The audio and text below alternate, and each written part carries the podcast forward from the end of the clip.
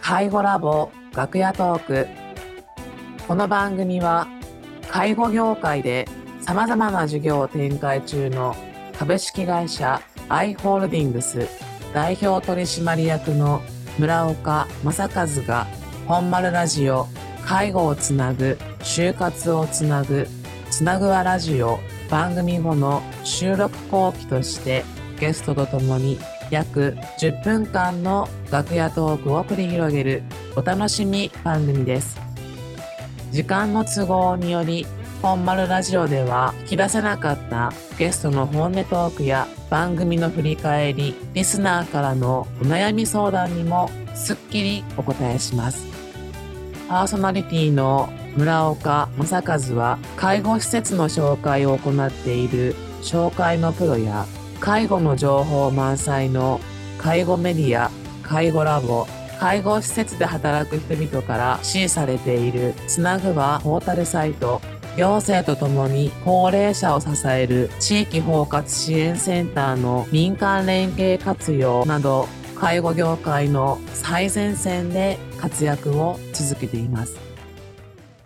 あ社長、ありがとうございました。はありがとうございました。い。あの、引き続き、ポッドキャストの方で、まあ、株式会社 ASEAN ハウス代表取締役 CEO、えー、笹翔太郎さんも引き続きお招きしております。まあ、あのー本編の方でもお話しいただいたんですけど、まあ、私の方は、まあ、介護業界で、まあ、この先、まあ、私もシステム開発とかに携わってるんですけど、まあ、私のところは、まあ、あの、だいたい約3年から5年先の介護施設を皆さんが探すときに、まあ、どういうツールを使ってとかですね、まあ、どういう体験をしてもらった方がいいのかっていうところで今、開発をさせていただいてるんですけど、まあ、そういう、まあ、同じ、まあ、人材っていうところのところでいくと、まあ、今からその、介護人材と施設をマッチングするっていうところ。まあ、リアルでやるってなかなか多分大変だと思うんですけど、まあ、そういうある程度何かこう、ツール的なものは、お検討されてるんでしょうか？そうですね。えっと、実はですね、まあ、はい創業当初もそもそもこう、リアルに、えーいろいろアナログで人材紹介をやるのか、それとも今おっしゃったような、まあ、いわゆるこう、越境版のビズリーチみたいなものじゃないはいはいはいはいけど、そういうのも考えたんですけど、はい。こうまあ、前者になってます。で、まあ、そこの理由としましては、えーまあ、まず外国人サイドがですね、まあ、正直こう現場で働くような方なので、うん、やっぱこうツールとかを使いこなせないって、まあ、一つ IT リテラシーの問題があはいはいる。まあ、SNS とかはいっぱい使うんですけど、まあ、極端に言うと、まあ、Facebook しか使えないみたいな意味。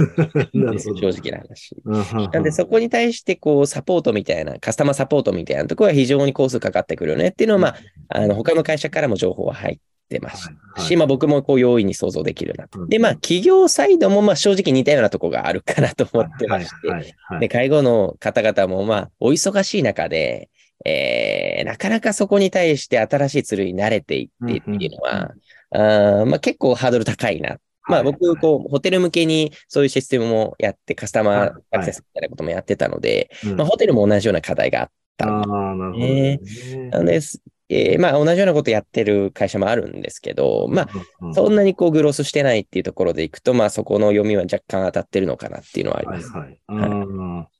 うちも今、その、介護施設のその空室管理、うん。ここをですね、今どうするかっていうところで、まあ非常にあの、今、研究学学いろいろ話してるんですけど、結局その先ほど社長言われたように、新たな工数をその施設に与えてしまうと、絶対やってくれないんですよ。だから日々のこの作業の中で、中でどうやっていくかっていうところでですね、うん。はい。なかなかここが、あの、す進まないっていうんですか。そうなんですね。特に人材なんかはやっぱ、こう外部に投げたいっていうのありますよね。探しといて、みたいな感じで投げたから楽だし、正直、なんでしょうね。もちろん人材を選ぶは選ぶんですけど、うんうんうーん、じゃあ、毎回難しいこうシステムの利用方法を覚えて、うん。こう自分で見てまでやるかっていう話はありますよ。なのでまあもう面談セッティングしてくれるんだったら見るよみたいな、はいそれぐらいの正直温度感なのかなと思ってるので、ああ、なるほど。まあ、そこは外国人の領域、例えばビズリーチってやっぱりこう、ね、その超ハイレイヤーなんで、すごくこう、ね、経歴とかを見たいっていう、明確なウィルがあるなと思ってはいるので、はいはい。なんか外国人のこう現場の労働者で行くとそこまでないなっていうのがあるかなと思います。うーん B2B でこう業者間取引でやっちゃうっていうのがまあ合ってるのかなっていう。ああ、なるほどですね。もちろんできるとこは DX していきたいんですけど。はいはい。私も先日、あの、某有名な会社さんが今、短期休職っていうんですかね。うんはい。日本人のその、えっと、1日だけ来てくれとか、うん。はい。そういうのをやられてる会社さんとお話ししたんですけど、まあやっぱけ結局そうみたいですね。その、導入はしてくれるんだけど、やっぱりそのカスタマーサクセスにものすごいやっぱ工数取られると。そうですね。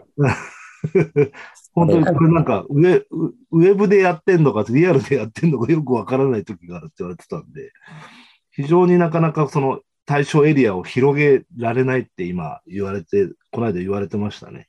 うん、そうですね。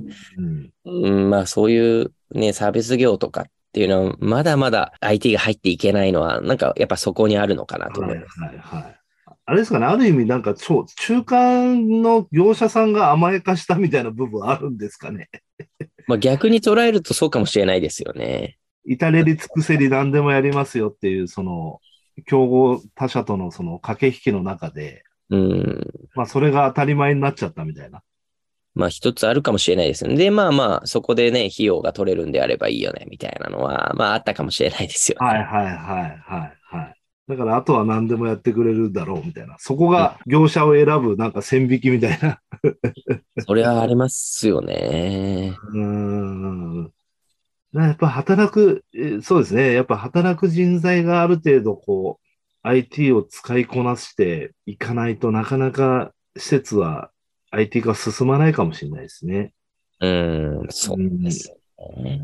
うんでそれこそ、ただ、現場の IT 化みたいなところで行くと、介護とかって、まあ、帳簿つけるじゃないですか。はいはいはい。